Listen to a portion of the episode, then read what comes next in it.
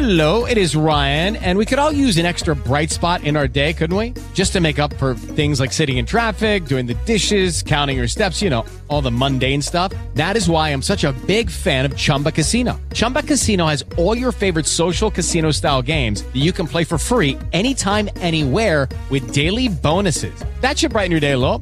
Actually, a lot. So sign up now at chumbacasino.com. That's chumbacasino.com. No purchase necessary. VGW Group. Void were prohibited by law. See terms and conditions. 18 plus. This episode is sponsored by Big Bull Productions and their feature film, Juvenile Delinquents.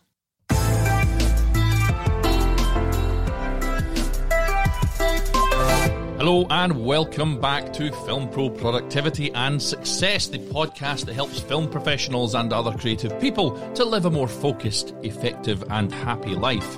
My name is Carter Ferguson, and this is episode 67 Scams, Lies, and Double Dealing, Part 1. So here we are at the final episodes of season four, and today I'll be delving into another of my tell it like it is style topics as I'm going to be talking about creative scams. That's scams that are aimed not at the general public, but specifically at those working in the creative industries. And I've got about 15 or 16 pages of notes on these scams, so I have decided to split it over two shows. In last week's show, I chatted with a very good friend of mine, marketing and social media expert Gillian Dick of the Go To agency in Glasgow about marketing, or more specifically, personal branding, which I, I didn't know very much about at all, and now I do, and how to go about doing that. And in the past, I've got to be honest, marketing and promotion always felt to me somehow unimportant in the world of arts and theatre and film and, and, and something that I just really had no interest in or no passion for. But as time has gone on, I've begun to realize that if we can't get our product out there, whether it be a short film, a podcast, a piece of art, even more importantly, our own selves, which is personal branding, into the marketplace and into the minds of the people who will buy from us or employ us or consume our free content, even, then we are doing ourselves a great disservice. Gillian gives an absolute mass of incredible advice on this topic. And if you want to do yourself a favour, then you really must go back and check it out. It's split over two episodes, about an hour and a half's worth of content, and it's absolutely gold dust. Today, though, as I said before, I am going to shine a light on a few of the scams that I have either fallen into myself, fallen for effectively, or that others have told me about in order that you can have a heightened awareness of them and avoid the same sort of thing in future. Now, some of these scams target specifically actors, some of them target filmmakers, some of them target people who are just nice people. But I would say listen to the whole thing because something that is currently used to target, say, an actor might adapt and, and reappear in your own industry if you're working in theatre or film or any other area of the arts. These things tend to change and adapt and target new I was going to call them audiences, but new victims, I think is the is the correct terminology here. Once they've been sussed out in one area. So although there's stuff within this episode that you might not think is relevant to you specifically, I would suggest that you listen to the whole thing, the whole both episodes, in fact. It was the heart of any scam or fiddle. Keep the punter uncertain, or if he is certain, make him certain of the wrong thing. Terry Pratchett. Unquote. I was once invited to collaborate on a project by a colleague and a friend that I'd worked with many, many times before. And in those previous projects, either I'd set them up and invited them on board, or vice versa. And as things went on with the projects, we had shared the costs for them really entirely from our own pockets. They were, in effect, zero budget creative projects made for a bit of fun when we had quiet periods in our businesses, but we took them very seriously, did our best to make them high quality, and they were generally very well received. And I want to clarify here that I'm not talking about the associate that I made the short films Dead End, Dead Drop, and Dead Ringer with, which were all very successful, but I am talking about someone who at that time I regarded as a friend.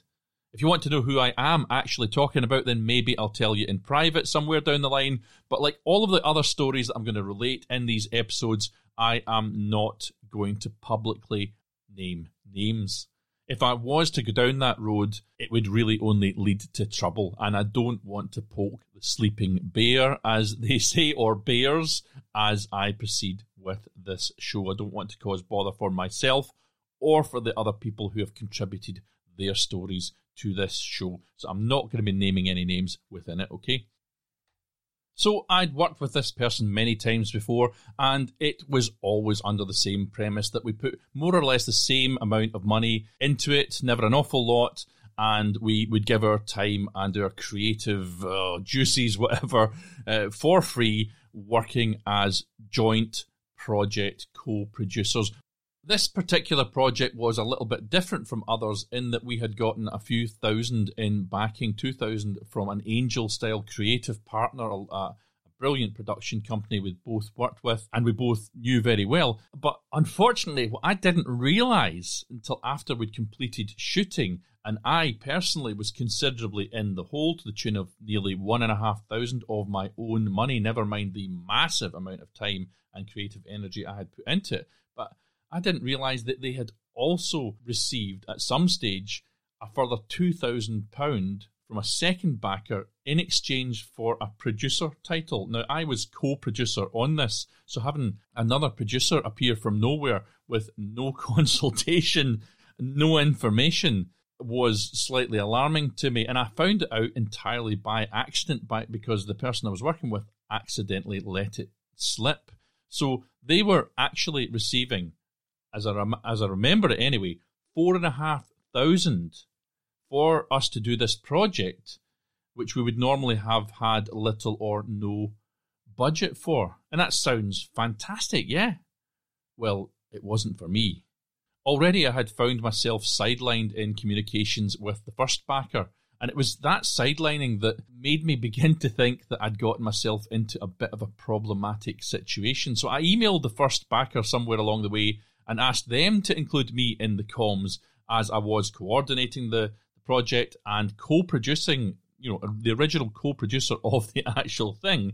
But this just infuriated my fellow collaborator. Now, please note, as I say again, I'd worked for this person many times before, and I didn't actually take that much action as as this was going along, as I thought them to be fair, but also to have a bit of a volatile personality, if I'm honest. And I kind of at this point was just confused as to what was going on. This this was not clear to me where this was heading. Um, I just didn't have enough information to follow what I was getting into or what I'd already gotten myself into. And what, what I can say looking back is that controlling the narrative and the flow of direct information was very important in this kind of bait and switch scheme that I found myself in. So having me circumvent communications was clearly not going to be allowed to happen. And I say clearly now, but at the time I was really mostly just baffled. I didn't have a clue what was going on. I was on the back foot all the time because that's where they wanted me to be. Now, shutting collaborators out of communications is a manipulation technique which I talk about in my bad collaborations episode, Collabo Haters, as I call them. So go back and have a listen to that show if you want to know more about all that. That is a common problem, and effectively that heads well and truly into scam area, like I'm talking about here. It's episode 20, I believe. So, anyway, there I was with £1,500 of my own money in a project co produced with this supposed friend, expecting, not undeservedly expecting, to see some or perhaps all of it back from the funds that had been raised to put the thing together. The trouble is, and this is why you must have a collaboration agreement, even if you've never had one before and you've worked with them several times, like I did. But the trouble I had in this situation is that they kept the whole four and a half thousand for themselves. Yes, using it to fund the film, but also for their own upkeep, camera kit and stuff that was getting bought that they kept. And I never saw a penny of my money back. So that project had, in effect, about 6,000 going into it. I never saw any of my money returned. I was left with nothing. After a month and a half of my life spent on this project, probably a little bit more, I realised that I had been had and that I had to get out of it. And as I'd put all of the agreements in their name, I also realised I didn't have a leg to stand on. So they got this project made by paying no one, and yet they received what was, in effect, a fee for their involvement and walked away with full ownership over it. And this broke the cardinal sin for me of low budget filmmaking. Either everyone gets paid or no one does. And I'll talk more about doing stuff for no pay a little bit later on. Given so much to a project with no expectation of ownership, then being disrespected, used, and abused, and believe me, I was abused in this one as well. I'm not going into it in detail, but the whole thing left me feeling right royally shafted. As I say, there's more to this story which made me walk away before completion, but I think that the details of the financial skullduggery that I experienced may be enough to make this lesson hit home. My question is, though, was I scammed here or just tricked? I certainly feel like I was scammed. I went into it without asking the questions I usually would because I already knew and trusted the person I was working with. But does that mean that this is partly my own fault? I think that it probably does, to be honest. I could have been more on it. I should have been more on it. I think politeness largely held me back from asking questions. Trying to avoid confrontations meant that I stayed there longer than I should have. And as I'd always dealt with the financials on all of the previous projects, and on this particular one, I was getting shut out of them. I really should have seen this coming, and I didn't. The lesson, or the proverb, if you prefer, that you can take from that experience that I had is as follows, or one of the lessons is as follows. Never trust anyone who cuts you out of communications, as you are either getting talked about or lied to, or almost certainly both. And as I think about it, there's another lesson in there about politeness, which is one of my key values or core values politeness and respect. And it's if you act like a doormat, people will walk all over you. I think you can be polite and still be strong. You can still take control of things and use that higher level thinking. Uh, I've always wanted to do an episode called No More Mr. Nice Guy where I talk about politeness, and maybe I still will in future. I think we can be polite and respectful but still be strong and stand up for our own beliefs. And if I had been stronger, I would have seen this coming sooner. And maybe the whole thing would have resolved without me feeling scammed, but with me still involved. That said, that said, every single day of my life, I thank God I am not working with that person anymore because they were so difficult to work with effectively. And my life since I stopped working with them is just so much better. So I don't know what else I added there, but I just thought I'd throw it in. We can all be conned, but at what time do we realise that we are being conned, and to what point do we allow ourselves to be conned? Guy Ritchie, unquote. Now, as I approached this episode, I wasn't really sure if I have just been a total chump whose goodwill has allowed me to be scammed more often than most over the years, or if it has happened just as much to other people. And I wondered if others out there maybe don't know or don't believe that they've been scammed, or perhaps just don't want to talk about it, or indeed if they've never actually been scammed and I've just been very unlucky. During my research, I reached out on social media for other people's experiences to add to what I've been through, and it certainly seems that I am not the only one. I didn't get a massive amount of responses, but I had enough to help this show along a little bit. So I know now that I am not the only person to be drawn in by a deceitful and unstable personality. In fact, I was working on a film the other day and I bumped into a fight directing associate of mine, David Goodall, and he explained that he was scammed out of thousands when he was hired onto a feature film a number of years back and it was no small involvement either. He directed fights on it and he also composed the music for it and is still to see any payment. And the way he tells it, he also didn't realize until it was too late that he was dealing with someone who was genuinely unhinged. Sometimes people who present projects are so deluded that they actually believe their own lies, and sometimes they are just liars who never intended to pay out in the first place, or perhaps just believed their own hype so much that they genuinely thought their projects were going to do well and they would, would be able to find the money to pay the people they've invited on board from the money their projects would pull together. I'm not sure what happened in David's instance, but he was right royally shafted as well.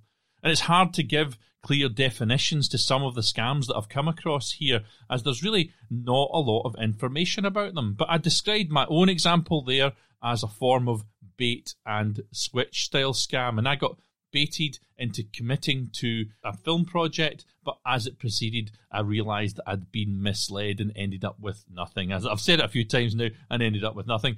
A lot of these scams use disinformation that is incorrect or misleading information to cheat you out of your time, your creative energy, and or your money. And so as it's quite broad and likely the most common sort of deception that you might face. Certainly, it was part of the bait and switch scam that I found myself embroiled in as well. Now, a small example of a scam designed to mislead you was highlighted for me by a Scotland based makeup artist that gave up her time to a photographer in a TFP or time for prints agreement. Now, giving up your time to get high quality content for your own use your own showreel or whatever is not uncommon in itself and is definitely not a scam in itself.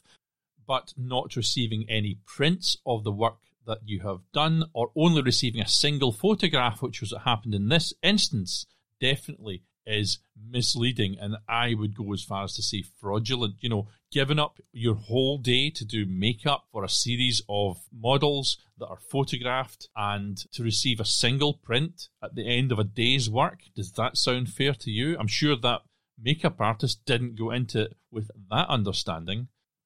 If you enter into an agreement to take part in a time for prints photo shoot, then you absolutely have to have the specifics of the deal in place before you do it. If you expect prints, digital or otherwise, for your involvement, then you need to agree first how many, how they will be delivered, and perhaps most importantly, when you will receive them. With this information, you can go into the deal with your eyes open. Now, that's the sort of scam that might catch a model or a makeup artist or a hairstylist out, but it's exactly the same for actors and crew that give up their time to take part in short films or even feature films. The lines with these, however, can be less clear, especially if you're dealing with people who are inexperienced on both sides of the agreement and I'll very often help filmmakers myself for free, and in turn, I've had people come in several times to help me on my own projects for free. I know it's a bit of a joke to say for exposure, as you can't pay your bills with exposure, but at the same time, I did have to start somewhere, and for a time, a number of years, I worked on people's films and theatre shows for little or nothing sometimes just to get the experience. And that experience can't be undervalued. I know that many people listening might feel the temperature start to boil over this, but I believe that you should be willing, especially if you're just starting out, you should be willing to work on occasion for free, not just for exposure, which is a joke, particularly if the film you do is absolute garbage, which many low budgets are, but because you will gain experience as you do so. If you've got no experience on camera or behind camera, the chances are that you're not going to be very good. I'm just being honest about this. I'm not saying that someone can't be naturally talented, but it's rare. By gaining experience, however, you will get better. And Gillian Dick raised this on the last show. Even in marketing, she gave up time for free to learn more about the job to broaden her understanding, to get better, and to make contacts who may, if they liked working with her, employ her on another project. She built her business on that. And this happened for me too. For years and years, I worked for not a lot or for nothing on people's projects for free. And even now, if a project appeals to me and I have got the spare time, I still help as many local filmmakers as I can.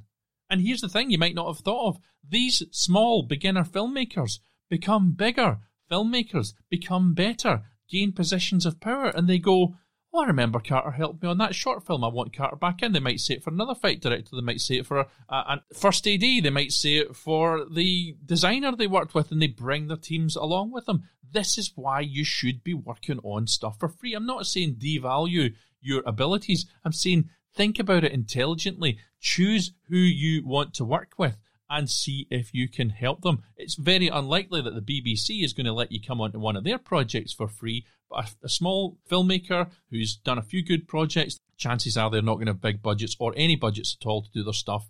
And associating yourself with people like that can only do you good. I keep thinking of Gregory's Girl, one of my favourite films, uh, shot in 1980, released, released in 1981. If you look at the people who were the assistant directors in that, the assistant directors became producer on Outlander.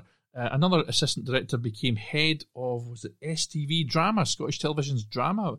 These people in small roles became very important later. Use this intelligence, use the, your high level thinking if you're just starting out. Don't sit on a high horse and say, I'm not doing work for free because I'm better than that. Because the thing is, you'll still be sitting there in five years or 10 years with no experience behind you. My point is that if you agree to work in a short film for little or nothing, then that is okay. If you feel that you're above that and that it somehow devalues your skill set, then just say no. But whatever you do, don't agree to it, then moan about it afterwards. And believe you me, that happens. That said, if you do agree to take part in a project on those terms, check first if you will be getting a copy of the film after it's all edited and complete. When you will receive that copy, and I'll add that if the film is never released, which sometimes happens, that you can at least get a copy of the footage that has been shot. Be warned though, especially on low budget short films and features, that it, it, will take an absolute age to complete some of them. Do not go hassling the director or the producer or the DOP or the editor for footage two weeks after it's been shot or a month after it's been shot, as it will take them a serious amount of time, usually, to cut it. And even then, it will often have to complete its time on a film festival circuit before you can use the footage. And while it's on that circuit, especially if it's a good film, remember that you can use the wins and the nominations to promote yourself. That is the, the, the joke part of it, the exposure part of it if something actually does work well and you're good in it, you genuinely will get exposure. That exposure will add value to the work that you do. So go into these things with your eyes open and all will be well. You could maybe strike a deal to have one minute of non plot related footage released to you whilst it's in competition if you want to get it faster. I'd advise, to be honest, you to do that. So talk to the filmmaker and agree on what you're getting. It's the best way to do it.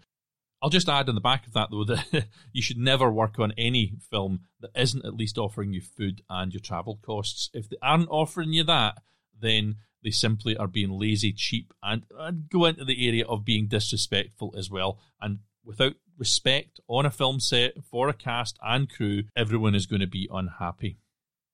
Now, there is a travel costs scam on these things that I want to talk about.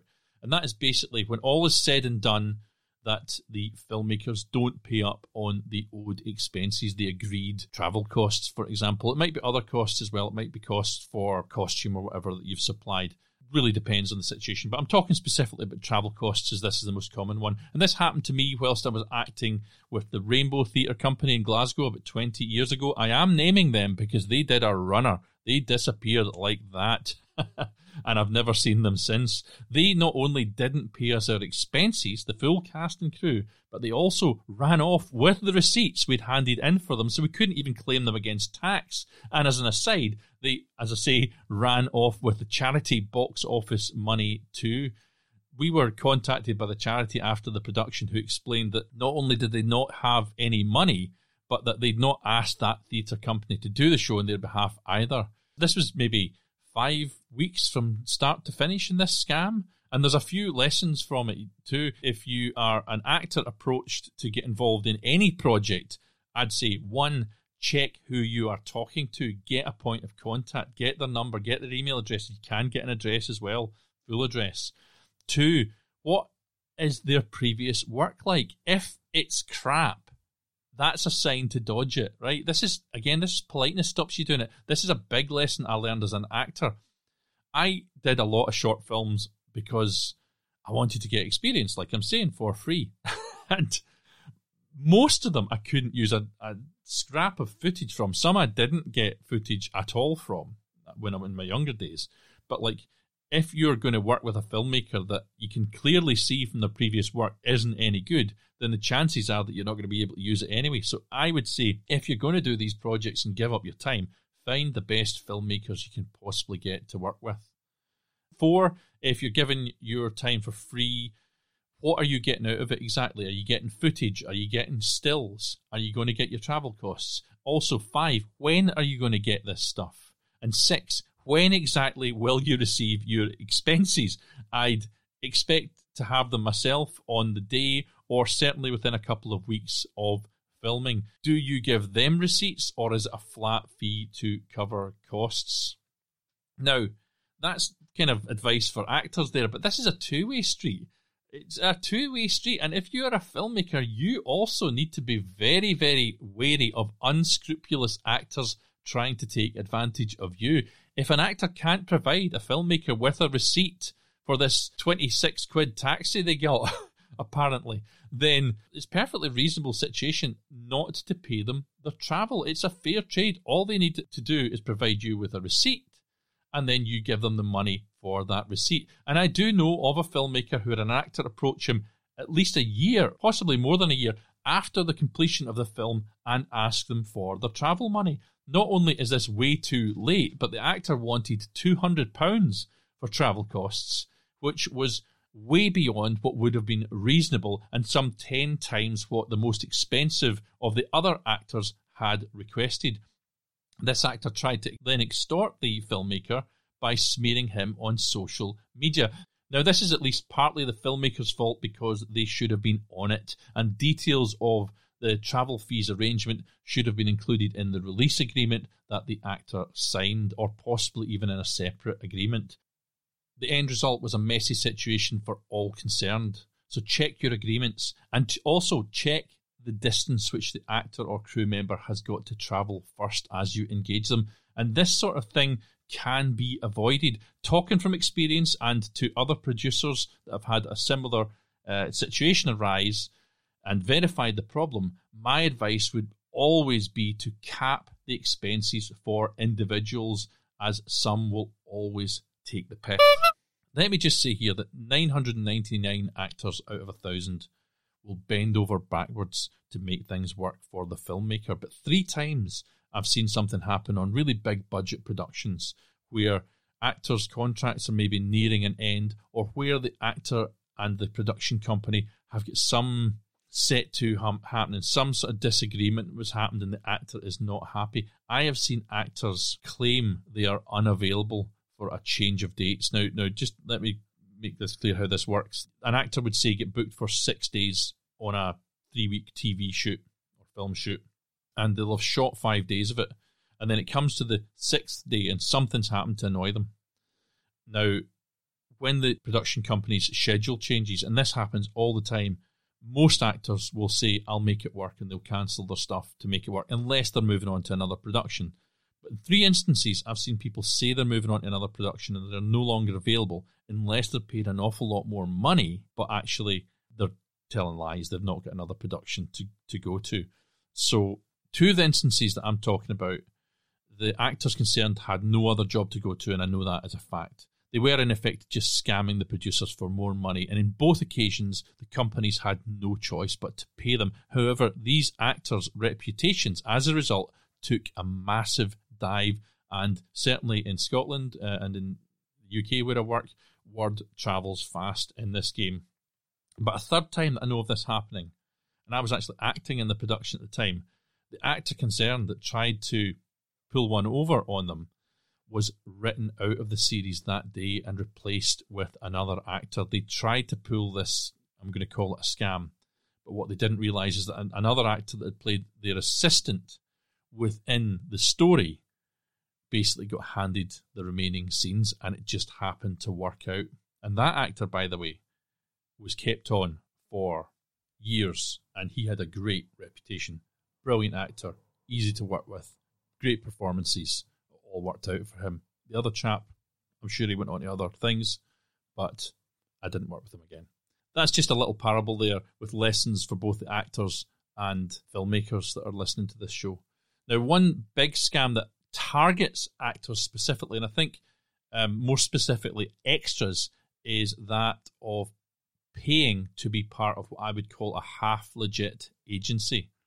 In my opinion, and I do have friends that run agencies and I don't know what their fee structure is, etc., but I think they're legit. but if an agency genuinely is legit, in my opinion, they don't need you to pay them to be a member. And whilst you are at it, check the percentage that they plan to take from you. There's some extras agencies out there that take 25% off of the clients that they represent. And I just think that's too much. And I would strongly advise you to avoid those agencies.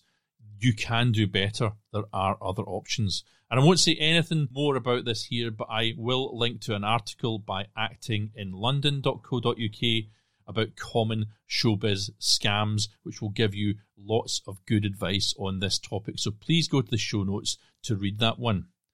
On a final note, though, to my acting friends, please let me also add that you should never be alone with one other person when auditioning or filming. I sometimes have to interview for fight gigs, um, a whole load of people that might be required for a crowd scene or whatever. And if I'm on my own in that day and working as an independent, I always pay for a female to come and assist me. This is just the right thing to do. If you're getting into a situation like that and you're on your own, you're dicing with some danger there. So be aware.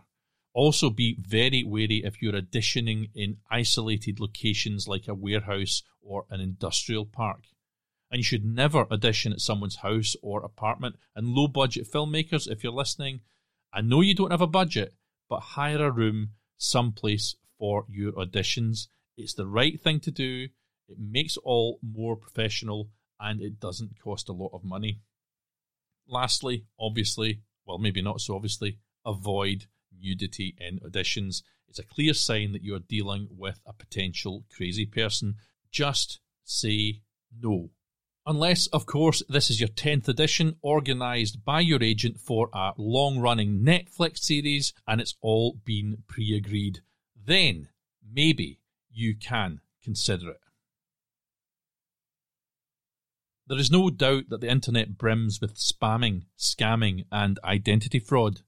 Having somebody wipe your hard drive or bank account has never been easier, and the tools for committing electronic mischief on your enemies are cheap and widely accessible. Eugene Morozov, unquote. My next warning is to watch out for and beware of fake accounts on social media. It's well worth reviewing your followers' profiles as they come in with social media and certainly before you just automatically follow them back. If they are suspicious looking, then block them. And suspicious to me would be pictures of big busted ladies or men in uniform, or even believable pictures of people who neither share nor post nor like anything at all. And you can just check briefly at the profiles to see this stuff.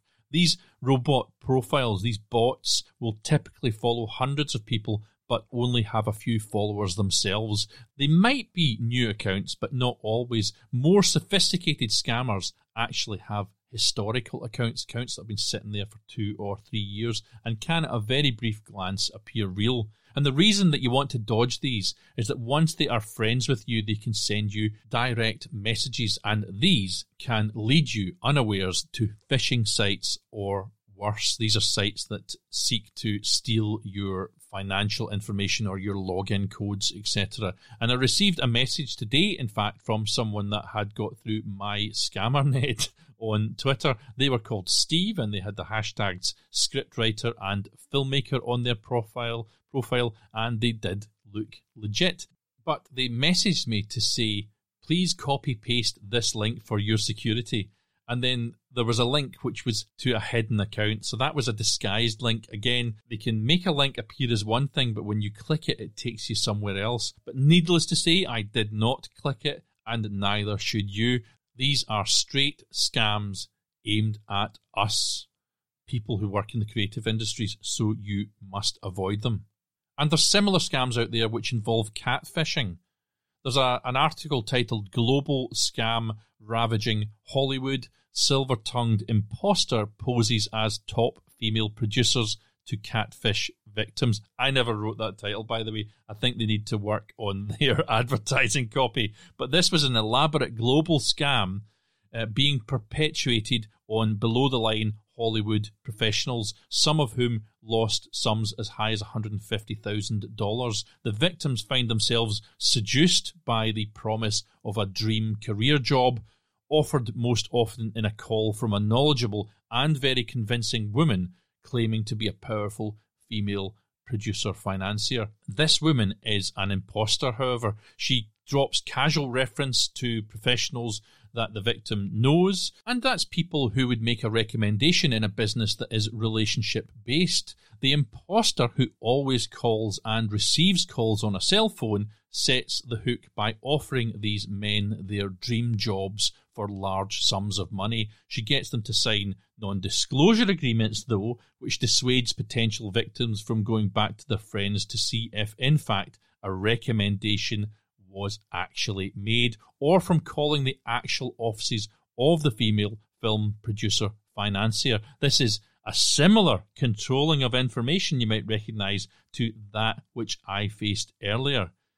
I can't cover the full scam here, it would need an episode all of its own, but it involved shady wire transfers that take days to clear and the victims having to pay out from their own finances in the interim. And there are variations to this scam, but the playbook is remarkably consistent, this article says, in that it begins with a call from a wealthy female producer who, over a series of calls, builds a personal relationship but sets the hook with irresistible bait. A dream job that could be a major stepping stone in a career. The scam is made more believable by the use of name dropping and has a lot of very intelligent people fooled.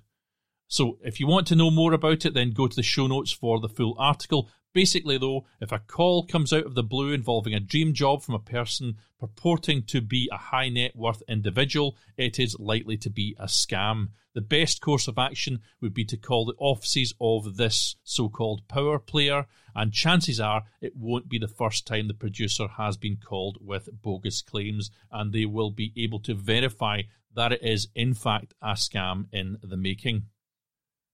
Well, as you can tell, as this goes on, this is quite a big episode. We're nearing the end of it now, but I've been working on it for quite a while, and I've just received, while I'm working on it, a text from a fake HSBC account asking me to click a link. This is a text alert on my phone. Just like I was saying earlier, never click links on emails or on phone texts or social media unless you know the sender. And even then, even when you know the sender, only if you have read and understood what it is you're actually clicking. All too often, my friends' accounts are being hijacked, one in particular, and you need to be aware of this. If you do click these links, you are in for a world of pain. Who is going to believe a con artist? Everyone, if she is good. Andy Griffith. Unquote. Recently, fake tax alerts were being sent to people working in the film industry in the UK with wording specifically targeting them. These were texts sent to people's phones, but they were all fake. And they later escalated, if you interacted with them, to automated phone scams, saying that you had missed a deadline for your tax and you were going to get into trouble if you didn't pay up now. Never, ever trust this sort of message. Got it? Gillian, when she was on last week, told me about another online scam just before we started recording the episode. Although perhaps not specific to creatives, I have certainly seen similar scams do this. She was working with a company and they were raising money for charity. They became aware, however, that someone else had built a fake account and was diverting money to a fake GoFundMe page using the original images and promotional materials that Gillian had put together. You must verify everything you can, as it is a virtual nightmare out there at the moment. Remember too that when a scammer gets your financial details, that they have you by the proverbials.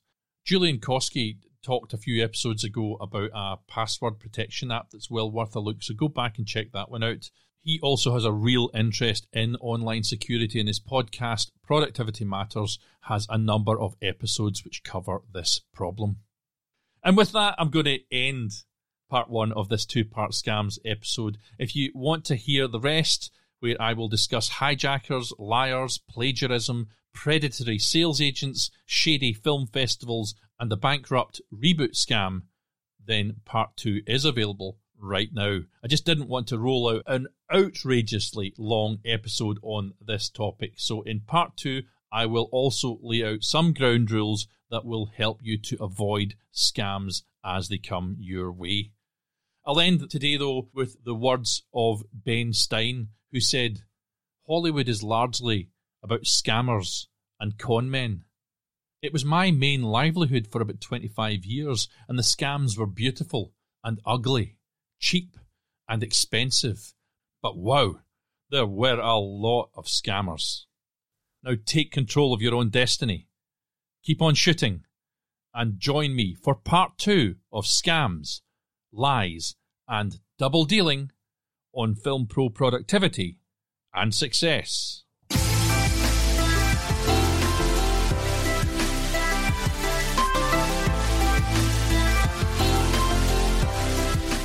The music that you can hear right now is Adventures by A Himitsu.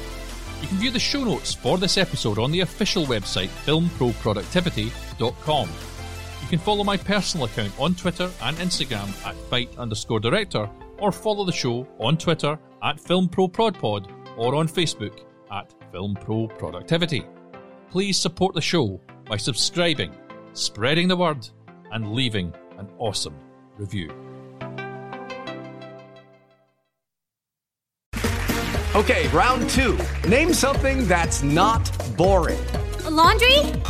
Ooh, a book club. Computer solitaire, huh? Ah, oh, sorry, we were looking for Chumba Casino. That's right. ChumbaCasino.com has over 100 casino style games. Join today and play for free for your chance to redeem some serious prizes. ChumbaCasino.com. No purchase necessary. Full prohibited by law. 18 plus terms and conditions apply. See website for details.